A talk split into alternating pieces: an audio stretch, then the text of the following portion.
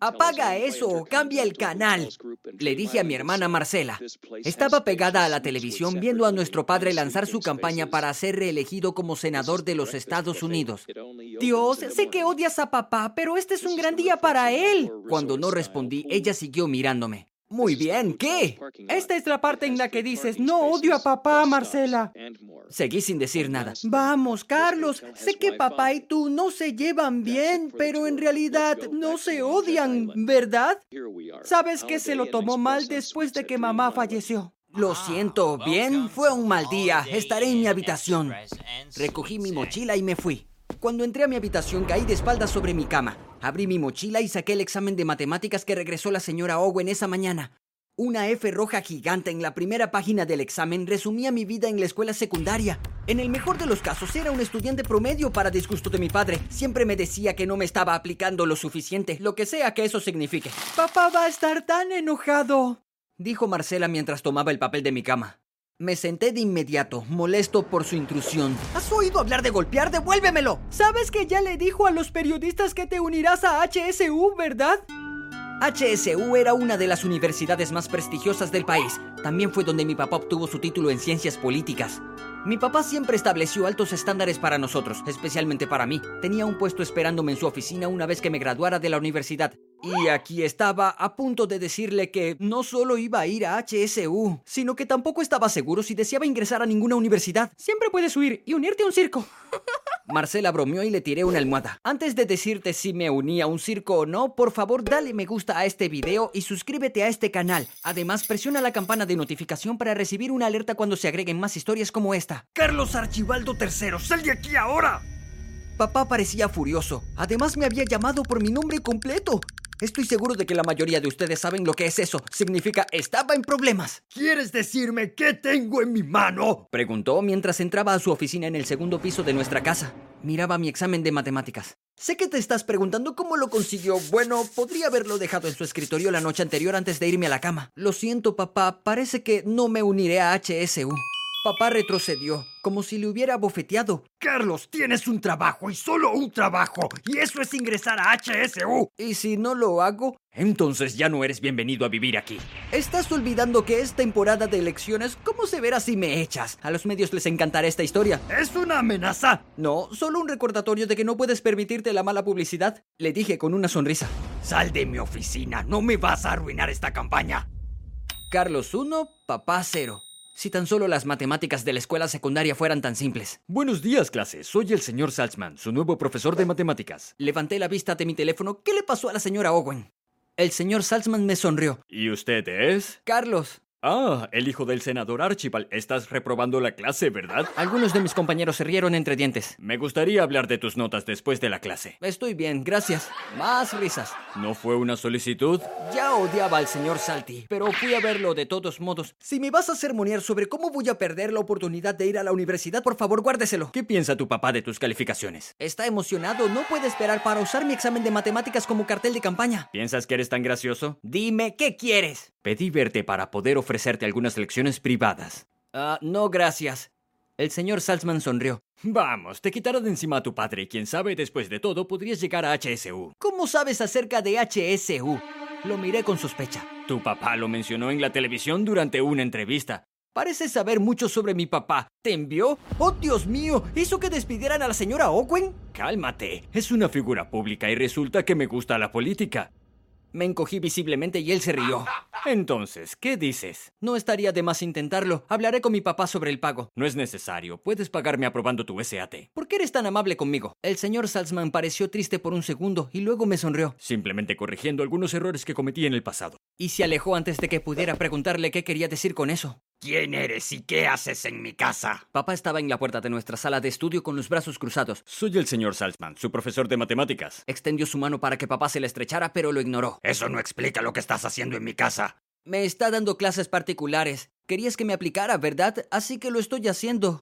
Mi papá pareció sorprendido. Supongo que nunca esperó realmente que hiciera ningún esfuerzo en mi trabajo escolar. Muy bien, continúa. Dijo mientras salía. Lamento haber votado por él, dijo el señor Salzman y nos reímos. Si no me equivocaba, el señor Salzman parecía nervioso. Pensé que era porque acababa de conocer a mi papá por primera vez, pero más tarde descubriría que estaba equivocado. El señor Salzman estaba escondiendo un secreto mucho más grande. No puedo esperar a que descubras lo que estaba escondiendo. Apuesto a que estarás tan sorprendido como yo. Mira, mira, mira. Dije mientras corría hacia la oficina del señor Salzman. Acabo de revisar mis puntajes SAT y lo he hecho mucho mejor de lo que esperaba.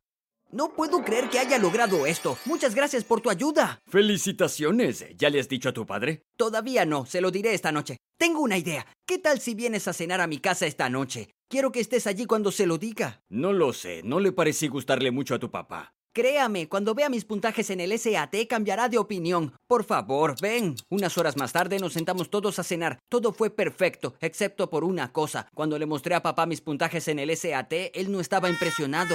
Esto está ligeramente por encima del promedio. Sabía que contratar a un tutor era una pérdida de dinero. Ni siquiera le estás pagando, papá. ¿Te está enseñando gratis? No es de extrañar que sea malo en su trabajo. Carlos realmente trabajó duro, señor. Lo menos que puede hacer es estar orgulloso. ¿Y quién eres para darme lecciones sobre cómo tratar a mi hijo? Los maestros como tú permiten que los chicos vayan a la escuela pensando que una calificación promedio es lo que necesitan para el éxito. Papá, creo que es suficiente. No me interrumpas cuando hablo. Tu puntaje SAT no es lo suficientemente bueno como para llevarte a HSU. ¿Qué? Pero revisé su sitio web. Mi puntaje está por encima de su puntaje mínimo de entrada. Papá se rió.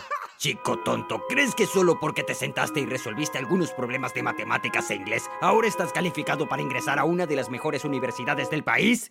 ¿Qué estás diciendo? ¿Que no aceptarán mi solicitud? Oh, lo harán. Pero no por tu pequeño puntaje en el SAT. Te aceptarán porque hace unos meses prometí construirles una nueva biblioteca. Se llamará The Baron Archibald Student Center. Me sentí tan estúpido. Pasé meses estudiando para poder enorgullecer a mi papá. Nunca creíste que pudiera pasar la prueba, por eso hiciste la donación. Decir que estaba frustrado era quedarse corto. Mira, hijo, no eres exactamente el chico más brillante de la clase. ¿Qué se suponía que debía ser? Eres increíble. No tienes idea del buen hijo que tienes. Es así como lo has estado tratando todos estos años. Nunca debí haberlo dejado contigo.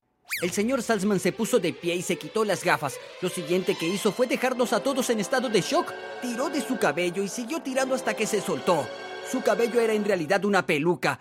Pero esa no fue la parte loca. Cuando se quitó la peluca, cayó por su espalda un largo cabello rubio. El señor Salzman era una mujer. No, no puede ser. ¿Tú? ¿Has sido tú todo este tiempo? El rostro de papá se puso pálido. Sí, Baron, soy yo. ¿Así es como tratas a nuestro hijo? ¿Ella acaba de decir nuestro hijo? Papá, ¿quién es ella? Mi nombre es Sara. Soy tu madre. Pero, pero, papá, ¿es esto cierto? Papá se sentó con la cara enterrada entre las manos. Quería desesperadamente que él la llamara loca y le pidiera que se fuera de inmediato. En cambio, lo que dijo puso mi mundo patas arriba. Sí, es cierto. Hace 16 años Sara y yo tuvimos una aventura y la dejé embarazada. Se fue cuando tú tenías apenas unos días. No es tan simple. Yo era solo una joven pasante universitaria sin medios para criar a un hijo. Pensé que Baron y su esposa eran la mejor oportunidad para que tengas una buena vida. Entonces, ¿por qué te disfrazaste? Solo quería estar cerca de ti sin revelar quién soy realmente. Parecías feliz y no quería molestarte. Adivina qué, ahora mismo estoy muy molesto. Lo siento mucho, creo que me iré ahora. Unos minutos más tarde, ella se había ido. Unos días después de esa horrible escena, el señor Salzman, ahora Sara, me envió un mensaje de texto pidiéndome que me junte con ella, pero nunca respondí.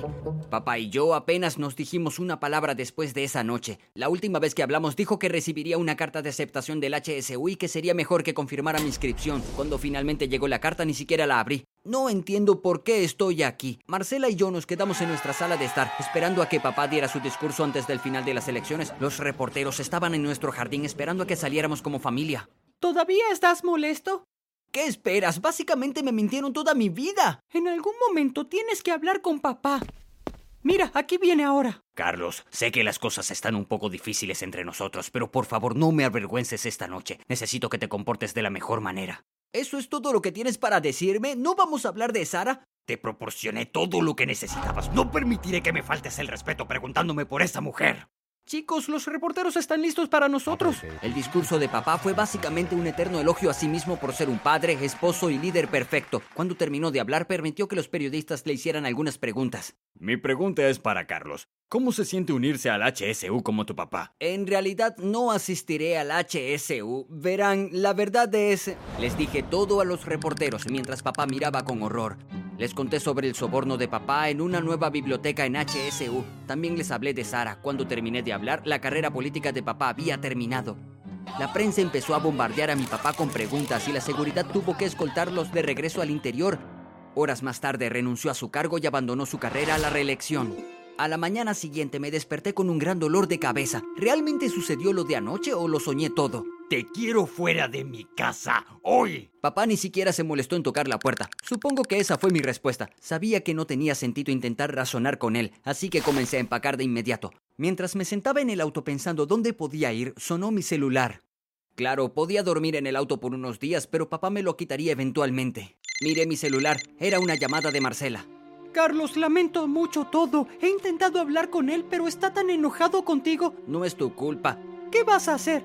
No tengo idea. Tengo un poco de dinero ahorrado y podría conseguir un trabajo. O podrías acercarte a Sara. Mira las cosas que hizo solo para estar cerca de ti nuevamente. Ella se preocupa por ti, Carlos. Al final de la llamada, Marcela me había convencido de que condujera hasta la dirección que me envió Sara. Una hora más tarde, estaba estacionado fuera de una hermosa casa blanca con una valla y un jardín lleno de flores. Carlos, me alegro de que estés aquí. Por favor, pasa. Sara estaba en la puerta sonriéndome. Yo no me moví. Me echó. Lamento oír eso, pero después de lo que hiciste no me sorprende. ¿Entonces es mi culpa? Ella rió. Por supuesto que no. Lo que hiciste fue muy valiente. Mira lo que gané por mi valentía. No tengo hogar y no tengo universidad a dónde ir. ¿Qué tal si entras y tratamos de resolver las cosas? Me gustaría eso. Tenía muchas preguntas para ella, pero en ese momento estaba agradecido de tener un lugar para dormir. Carlos, ven aquí. Acaba de llegar otra carta para ti. Sara estaba afuera cuidando su jardín de flores, y aunque todavía teníamos que ponernos al día, las cosas iban bien. Después de mudarme con ella, me ayudó a enviar solicitudes a varias universidades. Incluso me ayudó a escribir mi ensayo que, como puedes imaginar, trataba principalmente sobre mi vida con papá y cómo Sara regresó por mí. Vaya, esta es mi cuarta carta aceptándome en una universidad y mira, viene con una beca completa como las demás. Estoy tan orgullosa de ti. Entonces, ¿cuál vas a elegir? No estoy seguro, pero ¿qué tal si vamos a cada uno de ellos antes de decidir? ¡Wow! ¡Eso me encantaría! Sara se veía tan feliz, y si estaba siendo honesto, yo también lo estaba. En cuanto a papá, no había hablado con él desde el día en que me echó. Marcela y yo hablamos con regularidad e incluso vino a visitarnos a Sara y a mí. Este es el final de mi historia, pero hay muchas más en este canal. ¡Qué alegría verlos!